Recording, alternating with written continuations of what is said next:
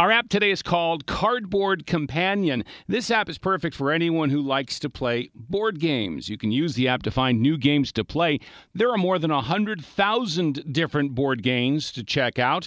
The app is adding more of them every day. There are games that you know and maybe some you've never seen before, and you can now. You can play those board games right in the app. Try out some board games online before you decide if you want to spend the money to get the real version. You can also find other board game fans to play together with. The app can even help you put together game nights with others. Build up your digital board game library with the app Cardboard Companion. It's a free app on iTunes and Android. From the 24 Hour News Center, I'm David Rankin, News Radio, 1080 KRLD. All star closer, Kenley Jansen, we have a question. What's the best podcast of all time?